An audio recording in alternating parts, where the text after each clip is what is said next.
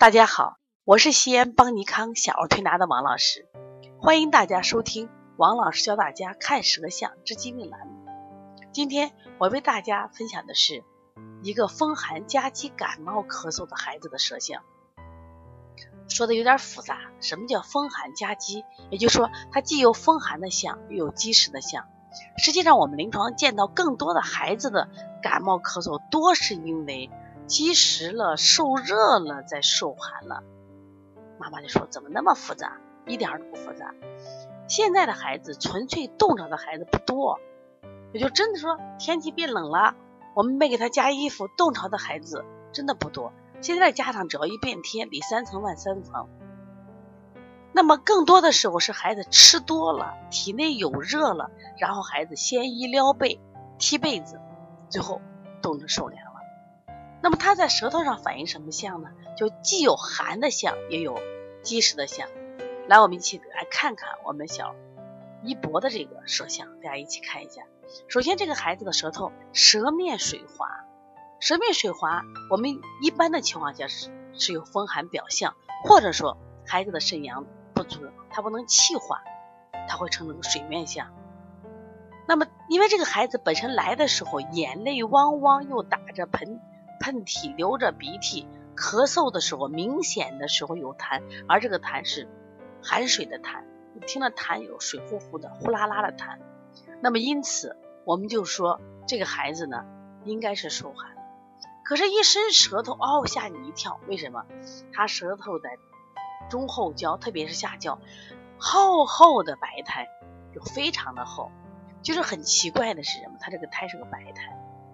按理说胎厚的话都会化热，但这个孩子呢，为什么那么厚还是白苔？这体内也是虚寒的孩子，脾胃功能弱，所以他容易积食。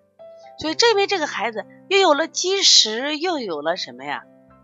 水滑。我就给大家家长讲，我说你这个孩子受热了再受寒。我说你这个孩子睡觉一定不老实。他说是是是，他睡觉满床滚，他滚到地下。我说为什么滚呢？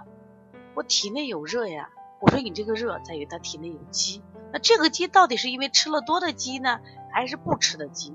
但就这个孩子来说，一看是吃多了，就是吃的不一定多，但是不运化的积。为啥？它是排胎，脾胃虚，运化弱。姥姥说，就是这个孩子吃的真不多，就是容易积食的很。你看明显的，你拍起肚子胖胖的鼓的很。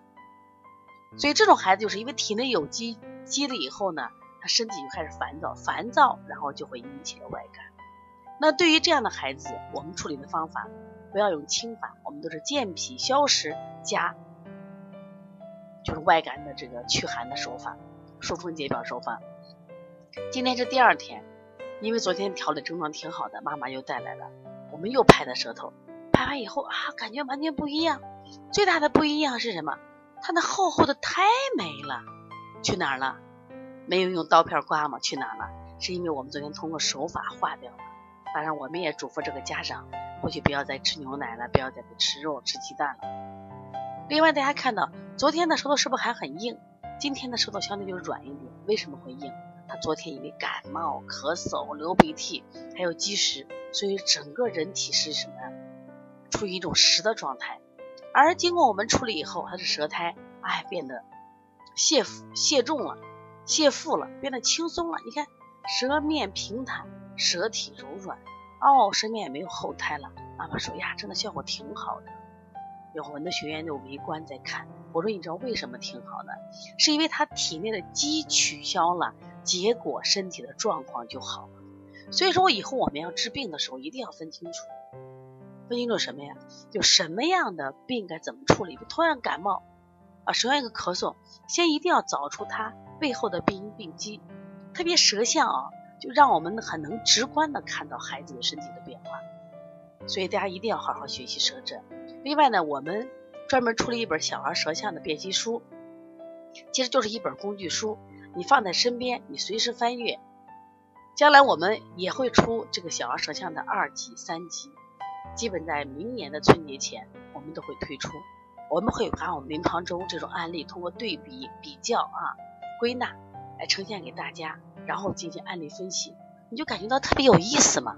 哦，原来这些孩子的舌象就能反映到五脏六腑的这种变化。喜欢舌象吗？如果喜欢的话，第一，继续关注王老师在喜马拉雅和荔枝平台这个栏目；第二个呢，就可以在淘宝搜《小儿舌象辨析》这本书，或者在邦尼康公众微信的微店里也可以购买。如果想有问题的话，可以直接打我的电话幺三五七幺九幺六四八九，也可以直接加帮小编的微信幺八零九二五四八八幺九。